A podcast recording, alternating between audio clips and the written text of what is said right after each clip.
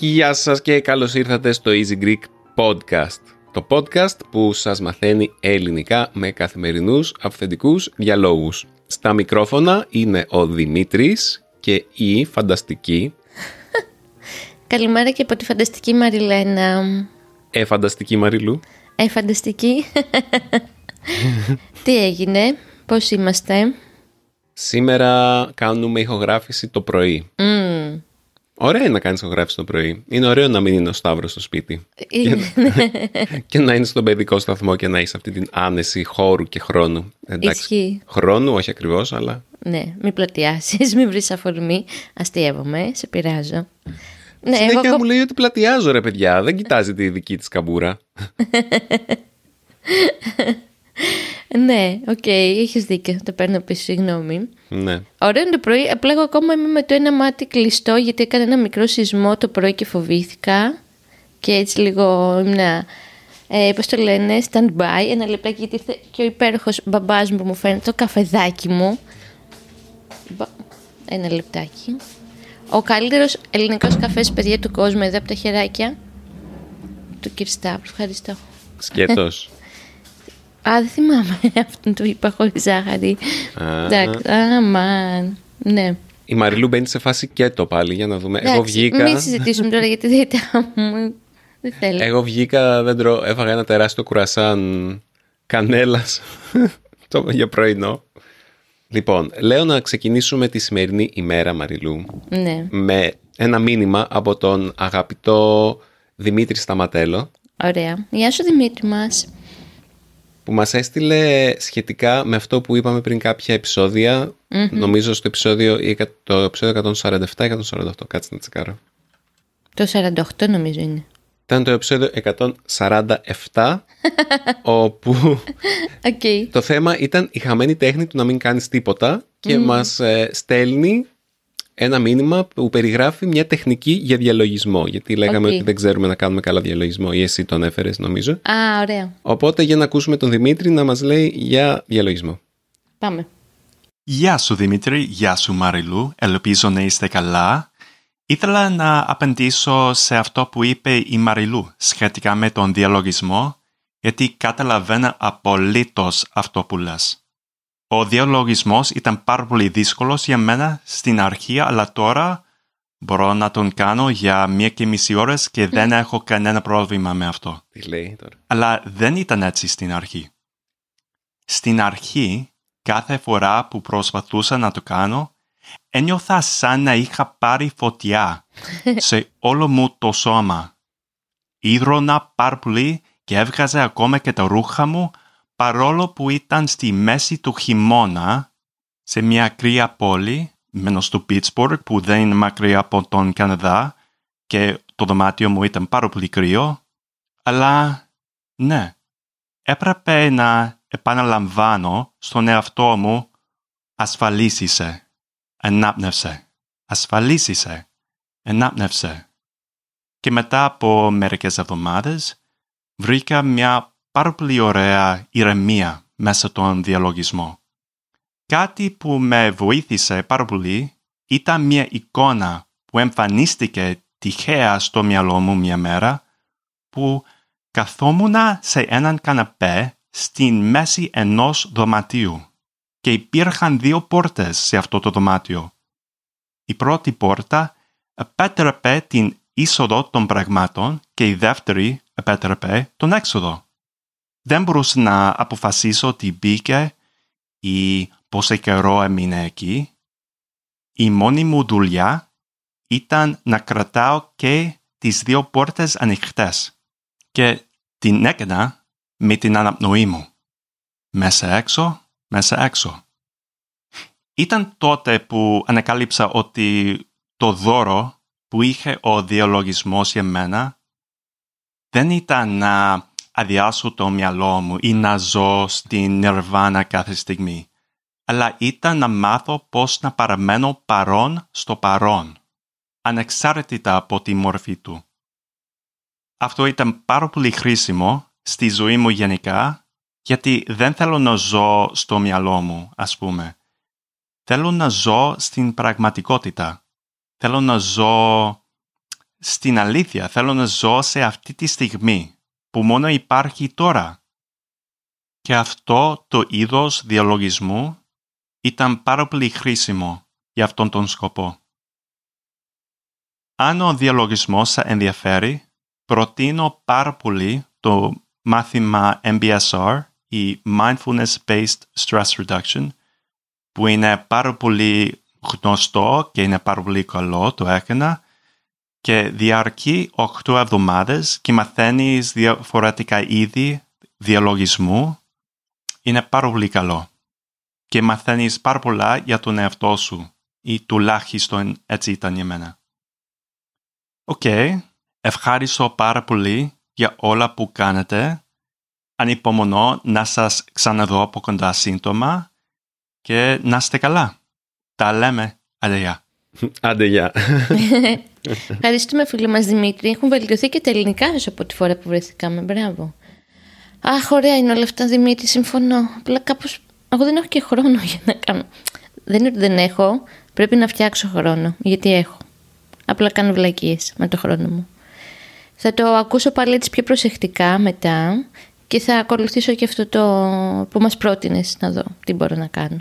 Εγώ πέρα από τις ωραίες συμβουλές του Δημήτρη, μου άρεσε πολύ αυτή η εικόνα του έχω ένα δωμάτιο με έναν καναπέ και δύο πόρτες και, και απλά βλέπω ότι είναι εκεί μέσα στο... Ε, παρατηρώ μόνο ότι είναι μαζί μου σε αυτό το δωμάτιο και μπορεί να μπει και να βγει ό,τι θέλει αλλά δεν με νοιάζει κάπως.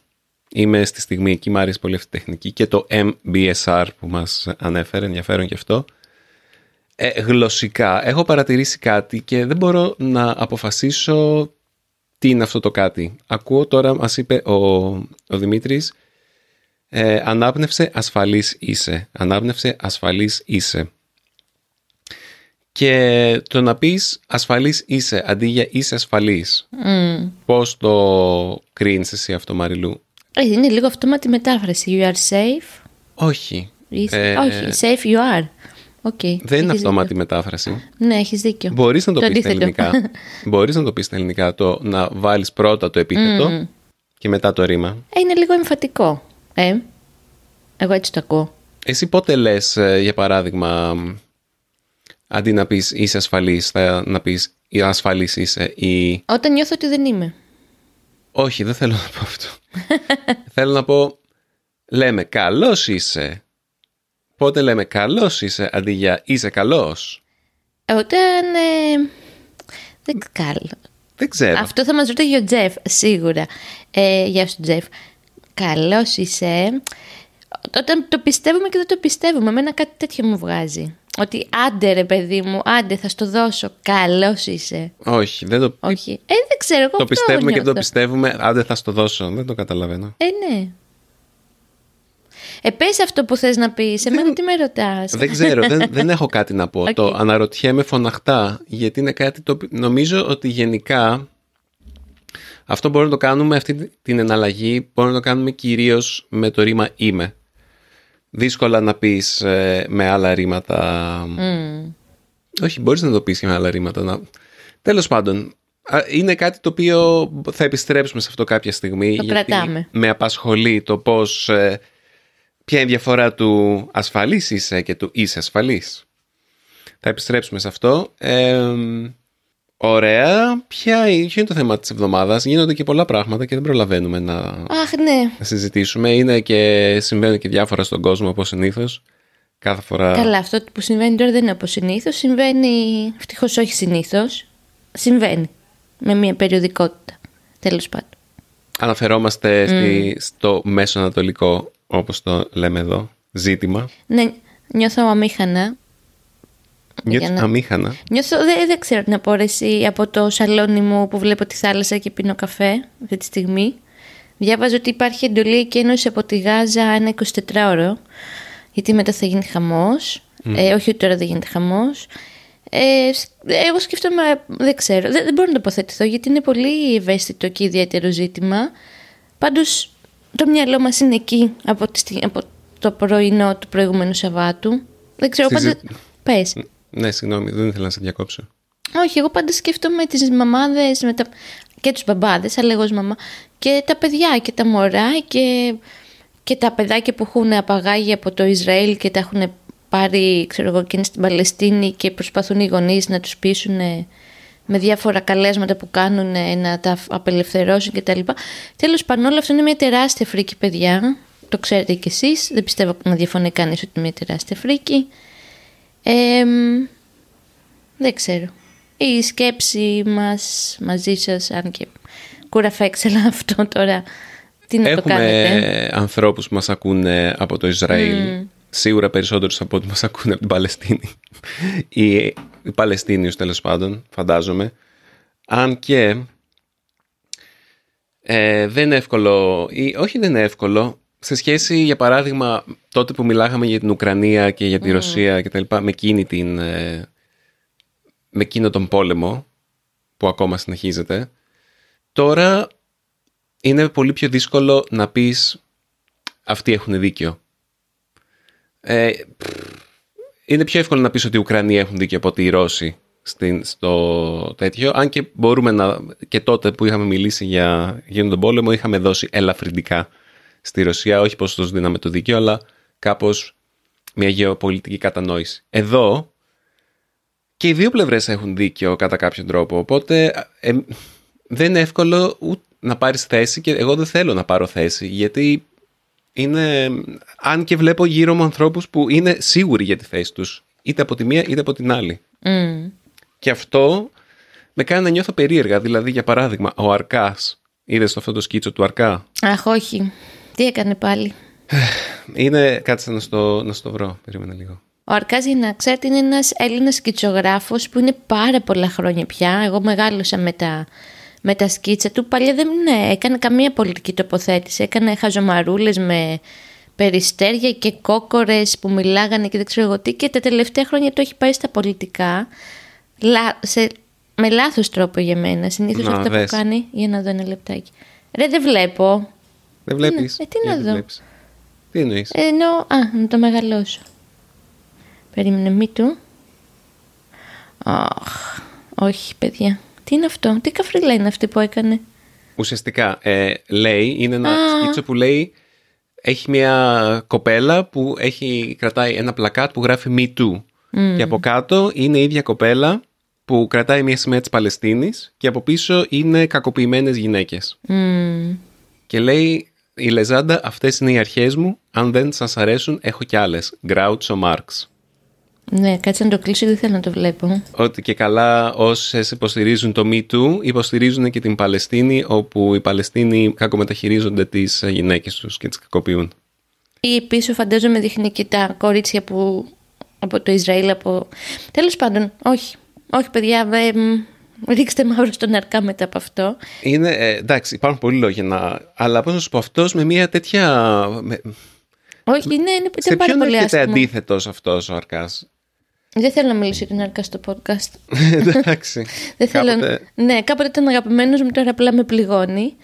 Ε, τι, δεν ξέρω, αν μας ακούνε και οι φίλοι μας από το Ισραήλ, ε, μ, όλους τους σκεφτόμαστε. Δηλαδή, μ, δεν, δεν ξέρω, παιδιά, δεν ξέρω τι χαμός είναι. Και τους φίλους μας από το Λίβανο που δεν κοιμούνται τα βράδια και περιμένουν να δουν τι θα συμβεί στη διάρκεια της νύχτας και μ, μ, τι να πω, πάρα πολύ φοβερό. Φοβερό Ναι. ότι συνεχίζουν και συμβαίνουν αυτά τα πράγματα και πάντα θα συμβαίνουν με δακτύλους εξωτερικής πολιτικής. Δεν λέω τίποτε άλλο. Μμ. Ε, Άντε, μπες στο θέμα που Ναι. σε απασχολεί. αρχικά αυτό το podcast είχα πει στη Μαριλού να είναι ένα podcast για την μοναξιά. Μμ. Γιατί ε, για διάφορους λόγους και εξαιτίας του πάρτι που είχαμε κάνει πότε ήταν τι- το, προηγούμενο Σάββατο. Σάββατο πριν έξι μέρες κάναμε ένα πάρτι όπου ήρθανε μεν κάποιοι φίλοι μου κάποιοι ήρθανε χωρίς να ειδοπ... δεν ήρθανε χωρίς να ειδοποιήσουν θα ήταν ωραίο να ερχόντουσαν χωρίς να- να ειδοποιήσουν αλλά δεν ήρθαν χωρίς να ειδοποιήσουν Και γενικότερα παρατηρώ στη ζωή μου ότι υπάρχει μία δυσκολία με τις φιλικές σχέσεις και μία μοναξιά η οποία προκύπτει από αυτή τη δυσκολία με τις φιλικές σχέσεις. Και παρατήρησα ότι Μαριλού μου είπες ότι και εσύ έχεις μία μοναξιά η οποία προκύπτει από αυτό. Και ήθελα να το συζητήσουμε. Γιατί πιστεύεις ότι συμβαίνει αυτό άμα είναι χαρακτηριστικό της εποχής, χαρακτηριστικό του τόπου, χαρακτηριστικό του τρόπου επικοινωνίας μας, τι συμβαίνει, πού φταίμε εμείς, τα πάντα. Για πες. Όλα αυτά, ε. Πω πω, είναι και τι ώρα είναι, 10 και 30 ακόμα. Ξεκινάω, ωραία. Ε, εγώ στη ζωή μου έχω το εξής παράδοξο, Δημήτρη. Έχω πάρα πολλούς φίλους, δεν θέλω να τους πω γνωστούς, γιατί πια είμαστε φίλοι. Ε, με, δηλαδή έχω φίλους από το πανεπιστήμιο που έχουν περάσει σχεδόν 25 χρόνια από τότε. Δεν έχω όμως αυτό που έχουν κάποια άλλα παιδιά έτσι που το παρατηρώ γύρω. Δεν έχω κολλή, αν ξέρεις δύο ανθρώπους ας πούμε, άντε με το ζόρι τρεις. Δεν έχω κολλητούς που να μπορώ να μιλάω μαζί τους όταν με απασχολεί κάτι ή να βγαίνουμε και να πίνουμε ένα καφέ και να συζητάμε ουσιαστικά ή να έρχονται σπίτι να ράζουμε. Όπως είχες εσύ κάποτε με το Φάνη. Και εκείνες οι μέρες που συζητάγαμε είχα μαλώσει και με μια κολλητή μου φίλη που την αγαπάω πολύ αλλά τσακωνόμαστε συνέχεια, συνέχεια όμως. Και ένιωθα και εγώ αυτή τη μοναξιά ότι ρε παιδί μου υπάρχει κινητικότητα από ανθρώπους γύρω μου, δεν έχω παράπονο, είτε έχω και μεγάλη οικογένεια και έχω πολλούς φίλους από το ραδιόφωνο όταν έκανα ραδιόφωνο, αλλά δεν νιώθω ότι αν κάτι μου προκύψει. Όχι, αυτό θα ήταν άδικο για εκείνο. Δεν νιώθω ότι θα έρθει κάποιος ρε παιδί μου να καθίσουμε στον καναπέ να πούμε τα νέα μας. Αυτό. Και το νιώθα λίγο πιο έντονα κάποιες μέρες πριν και τώρα το νιώθω. ίσως λιγότερο επειδή με αυτή τη φίλη ξαναμιλήσαμε φυσικά. Αλλά πιστεύω ότι γενικά υπάρχει πολύ πολύ μοναξιά και μπορεί να είμαστε με τους φίλους μας και να νιώθουμε πάλι μόνοι μας γιατί δεν ακούμε ένας τον άλλον, δεν συζητάμε ουσιαστικά. Είναι, θα το δείτε και σε ένα επεισόδιο που κάναμε με τον Δημήτρη στο δρόμο που βγήκαμε και ένα παιδί αυτό μας είπε ότι θα ήθελα να μου δώσει κάποιος την ευκαιρία να μπορέσει να με ακούσει. Γιατί δεν ναι. με ακούνε, δεν με ρωτάνε ουσιαστικά τι κάνω. Και ναι, όλο αυτό ρε παιδί μου εντείνει τη μοναξιά. Μπορεί να υπάρχει πολύ πολύ φασαρία και κινητικότητα, αλλά μέσα μας τα νιώθουμε λίγο περίεργα. Αυτό. έχει να κάνει με την αλλαγή των σταδίων ζωής που βιώνουμε αυτό το καιρό. Ε, σίγουρα. Γιατί ξέρουμε ότι οι φίλοι μας που δεν έχουν παιδιά, ειδικά οι δικοί σου φίλοι, δεν, το λέω σαν κατηγορία, σε γεγονός που κανείς τους δεν έχει παιδιά, ε, δεν τα πολύ γουστάρουν εκεί τα παιδιά. Οπότε ναι, απομακρύνεται ο κόσμος όταν κάποιος κάνει οικογένεια, οι υπόλοιποι γύρω-γύρω φεύγουν κάπως. Μπορεί και εμείς να το κάναμε στους φίλους μας όταν δεν είχαμε παιδιά, δεν ξέρω. Απομακρύνονται τώρα, γιατί νομίζω ότι και οι κοπέλες που λες ότι κάνεις λιγότερη παρέα είναι, είναι που δεν έχουν παιδιά. Και στην δική σου περίπτωση, κάνεις περισσότερη παρέα τώρα και κάνουν περισσότερη παρέα με ανθρώπους που έχουν παιδιά. Ναι. Και κάνουμε λιγότερη παρέα με ανθρώπους που δεν έχουν παιδιά. Το ίδιο φαντάζομαι ίσχυε και όταν εμείς δεν είχαμε παιδί με τους φίλους μας που είχαν παιδιά. Ότι εκείνοι επέλεγαν να κάνουν λιγότερη παρέα μαζί μας ή αναγκαστικά κάνουν λιγότερη παρέα μαζί μας. Αλλά δεν είναι μόνο αυτό. Δηλαδή σκέφτομαι το ότι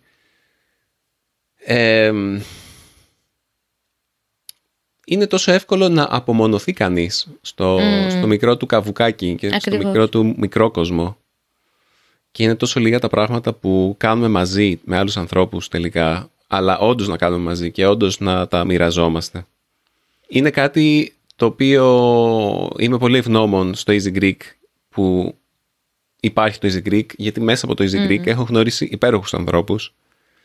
Μιλάω για τους Easy Greekers που μας ακούνε και μας βλέπουν από όλο τον κόσμο και τους έχουμε γνωρίσει και επικοινωνούμε μαζί τους και παίζουμε τα μηνύματά τους και τους βλέπουμε στο Discord και στο, στα group chats, δηλαδή στα conversation groups που κάνουμε. Να και διαφήμιση.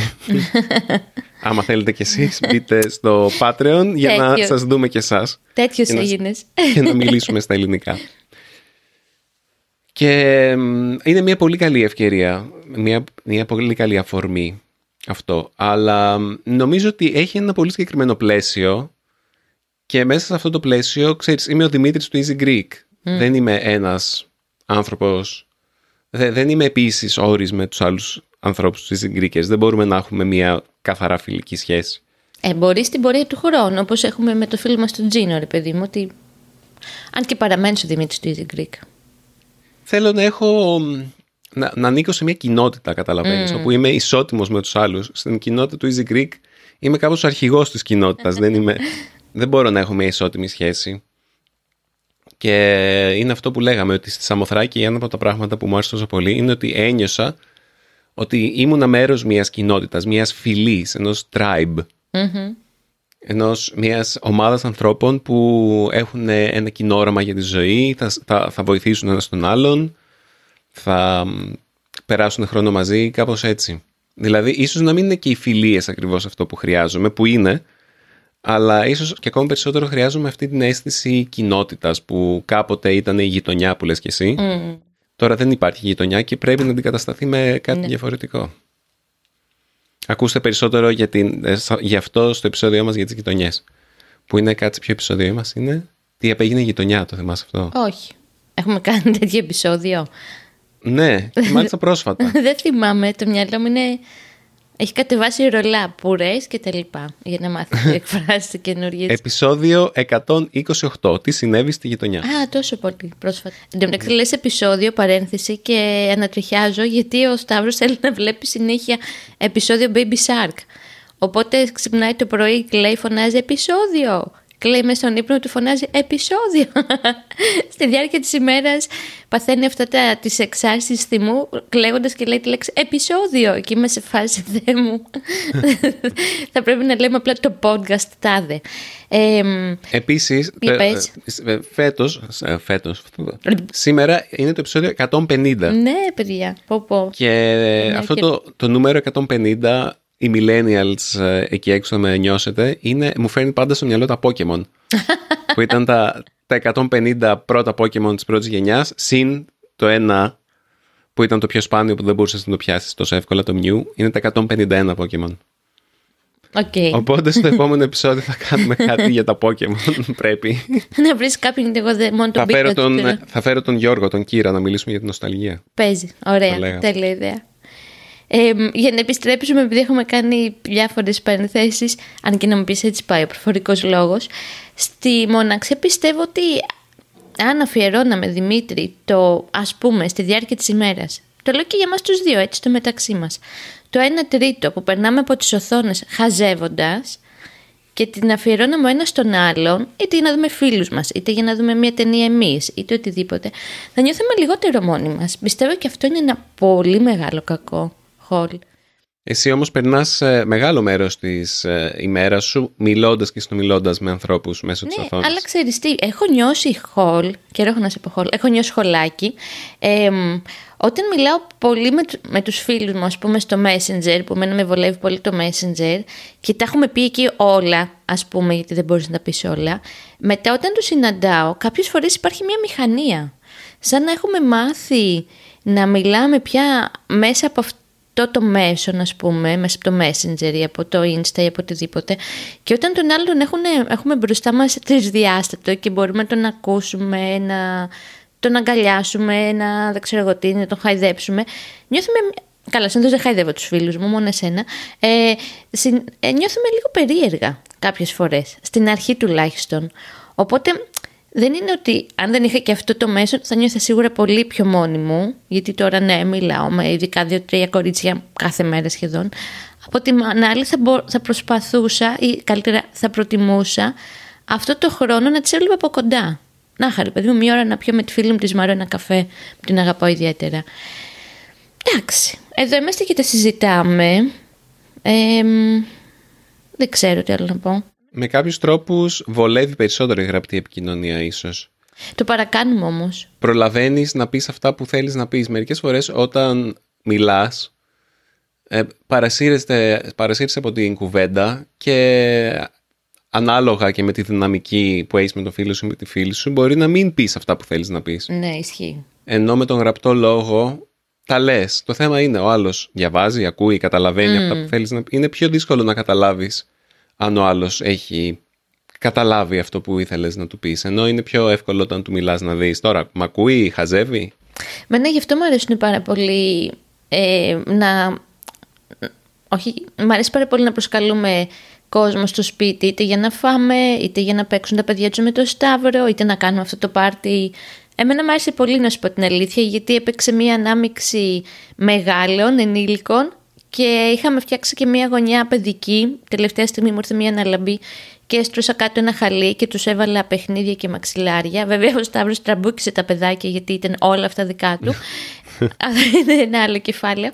Και μου άρεσε γιατί κάπως είδα το, αυτό που έχουμε μεταξύ μας οι φίλοι να συνεχίζεται στην επόμενη γενιά και έπαιξε έτσι μια πολύ καλή μίξη ανθρώπων και ηλικιών και σκεφτόμουν, αυτό δεν έχω προλάβει να σου το πω, Μας έστειλε ένας φίλος που ήρθε στο πάρτι, ο Δημήτρης, ο καμεραμάν, ο παλιός του Easy Greek, ο παλιός καμεραμάν του Easy Greek, για να το πω σωστά, ότι έφυγα λίγο βιαστικά. Ευχαριστώ. Ευτυχώς που έχουμε και εσάς και κάνετε αυτά τα πάρτι τέλος πάντων. Και ναι. θυμήθηκα αυτό που είχε πει η αγαπημένη μου η Φραν Λέμποβιτ τότε που την είδαμε στη στέγη, και το έχουμε ξανααναφέρει εδώ, ότι οι άνθρωποι χωρίζονται σε guest και σε host. Εμείς είμαστε host. Και η αλήθεια είναι ότι θα ήθελα πολύ και οι φίλοι μας να αρχίσουν να γίνονται και εκείνοι host. Μου έχει λείψει πάρα πολύ Δημήτρη να χτυπήσει το τηλέφωνό μου και σε να μου πρώτο βαθμό, συγγνώμη, στην διακόπτω, ας γίνουν οι φίλοι μας guests. Να τους βλέπουμε. Εντάξει, ας γίνουν guest και αφού γίνουν guest και δουν τι ωραίο που είναι, ε, αυτό που θέλω να πω είναι ότι εμένα μου λείπει η αίσθηση ο κόσμος να ανοίξει τα σπίτια του πάλι και τα ναι. μπαλκόνια του και τις αυλές τους και να φάμε όλοι μαζί. Δεν ξέρω, εμένα αυτό είναι κάτι που είναι πολύ αγαπημένο μου. Τώρα που θα έρθει ο φίλος μας από το Λίβανο, του είπα αμέσως θα έρθεις με την οικογένειά σου να φάμε σπίτι, ρε παιδί μου, να γνωρίσει και το Μαλούφ. Δεν ξέρω, ρε παιδιά, περνάει η ζωή και μ, αυτά τα πράγματα μας λείπουν. Τι, δεν ξέρω τι μας απομένει έτσι κι αλλιώς. Με την έννοια ότι να έχουμε την υγεία μας και να έχουμε τους ανθρώπους που αγαπάμε κοντά και να υπάρχει ένα πάρε δώσε. Αυτά. Είναι μέχρι να πιω λίγο καφέ. Παίρνω μπρος. και έτσι είναι και decaf. Είναι, ναι. Ε, λίγο σε αυτή την ηλική, ηλική, ναι, ηλική, ήμουνα μεταξύ του ηλική ή ηλικιακή. ήμουνα, όχι ηλικιακή. Ε, ηλική ευμάρεια, τύπου, και όχι μόνο, σε αυτό το φετιχισμό των αντικειμένων λίγο που ζούμε, που δεν το καταλαβαίνουμε, αλλά τώρα που θέλουμε να, να δώσουμε πράγματα του Σταύρου και τα βιβλία μου, τα παλιά που Πουλήσαμε όντως κάποια παλιά μου βιβλία, παλιά μας βιβλία σε αυτό το παρτάκι που κάναμε το Σάββατο. Ε, μέσα σε όλο αυτό το χαμό βλέπουμε ότι μας απομένει λίγος χρόνος για τους ανθρώπους. Και λίγη προσοχή. Και αφοσιωνόμαστε, όπως είπαμε, στις φούσκες μας και ξεχνάμε αυτό που είπες, ότι τελικά αυτό που μας μένει μόνο είναι στο κάτω-κάτω της γραφής είναι οι άλλοι άνθρωποι. Mm. Όπως το είχε πει και ο μεγάλος ε, Αλεξάνδρ Σούπερ Τραμπ. Μπορεί να το έχουμε πει και άλλη φορά στο podcast, δεν θυμάμαι. Ποιος είναι αυτός πάλι; Ήταν το θετό όνομα του τύπου από το Into the Wild. Α. Του Christopher McCandless. που δεν το έχω δει, okay. Okay.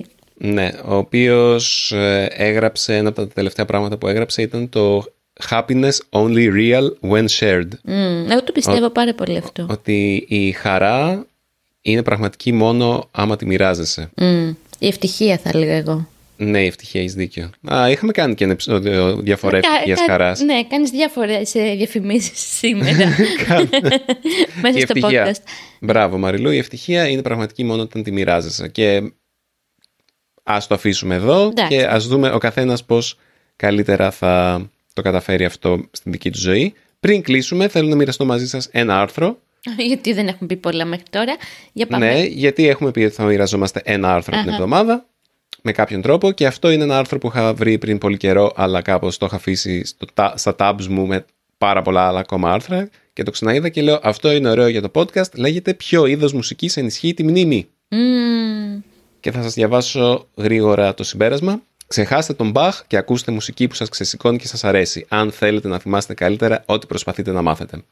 Ποια είναι η μουσική υπόκρουση της καθημερινότητάς σας, με το που ξυπνάτε ακούτε τρίτο πρόγραμμα ή έχετε ένα αγαπημένο playlist με νοσταλγικά pop κομμάτια; Όταν πρέπει να κάνετε μια δύσκολη πνευματική εργασία, κλείνετε τη μουσική ή όχι; Αυτές οι ερωτήσεις θα φαίνονταν ανούσιες αν δεν είχε προηγηθεί πρόσφατη μελέτη της οποίας ηγήθηκε η ερευνητική ομάδα του Πανεπιστημίου Οβέρτα τη Καταλωνία στη Βαρκελόνη.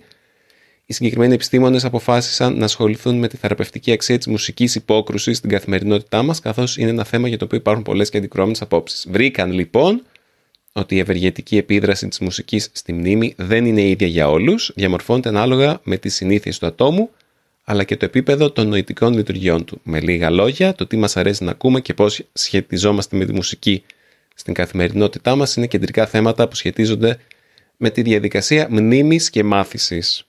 Διαβάστε αυτό το αρθράκι, είναι ωραίο. Πού το βρίσκουνε; Ε, θα το βάλουμε στη σημείωση εκπομπής. Ωραία, τέλεια. Εγώ συμφωνώ απόλυτα. Όλο μου το, όπως το λένε, τα τελευταία χρόνια που δουν να εξετάσει να μπω στο πανεπιστήμιο με πολύ μεγάλη πτυχία, δεν μπορούσα να διαβάσω χωρίς μουσική. Και συνήθως άκουγα Τρύπες ή αυτό το στυλ. Ενώ τώρα Δημήτρη που διαβάζω, επειδή μεγαλώνω, όταν διαβάζω αγγλικά ακούω Τρίτο, μία που το ανέφερε. Το Ναι. αρθράκι. Και λίγο Πάριο. Αστειεύομαι. Εγώ συγκεντρώνομαι καλύτερα με μουσική που ξέρω, Α, όλως περιέργως. Οκ. Που δεν μου είναι πρωτόγνωρη, ίσως επειδή εμ, δε- αυτό το κομμάτι του εγκεφάλου μου ή του εαυτού μου που ακούει τα καινούργια και είναι κάπως προσιλωμένο στο καινούργιο ερέθισμα είναι ελεύθερο για να συγκεντρωθεί στην ε, μάθηση, στην αποστήθηση, στην τέλος πάντων καταγραφή που πρέπει να κάνω εκείνη τη στιγμή. Μμμ. Οπότε μια playlist με αγαπημένα κομμάτια τα οποία δεν είναι και πάρα πολύ έντονα ίσως ή πάρα πολύ χορευτικά γιατί μετά αντί να θέλω να κάτσω να διαβάσω θέλω να χορέψω ή να τραγουδήσω κι εγώ. και ακούω τη μουσική αντί να, Ναι, εντάξει. αντί να ισχύει. διαβάζω. Λοιπόν, κάπου εδώ φτάνει το podcast στο τέλος του για αυτή την εβδομάδα. Επεισόδιο 150. Wow, wow. Μμμ. Στείλτε Μπράβο. μας τα μηνύματά σας στο podcast παπάκι easypavlagreek.org ηχητικά μηνύματα και γραπτά μηνύματα ή αφήστε μας ένα σχόλιο στο easygreek.fm και ο Οκτώβριος συνεχίζεται. Μμμ. Και έχουμε και ωραία πράγματα. Τη μέρα που θα βγει το podcast, εμείς θα ταξιδεύουμε για την Ξάνθη, για ένα φεστιβάλ που οργάνωσε ο φίλος μας.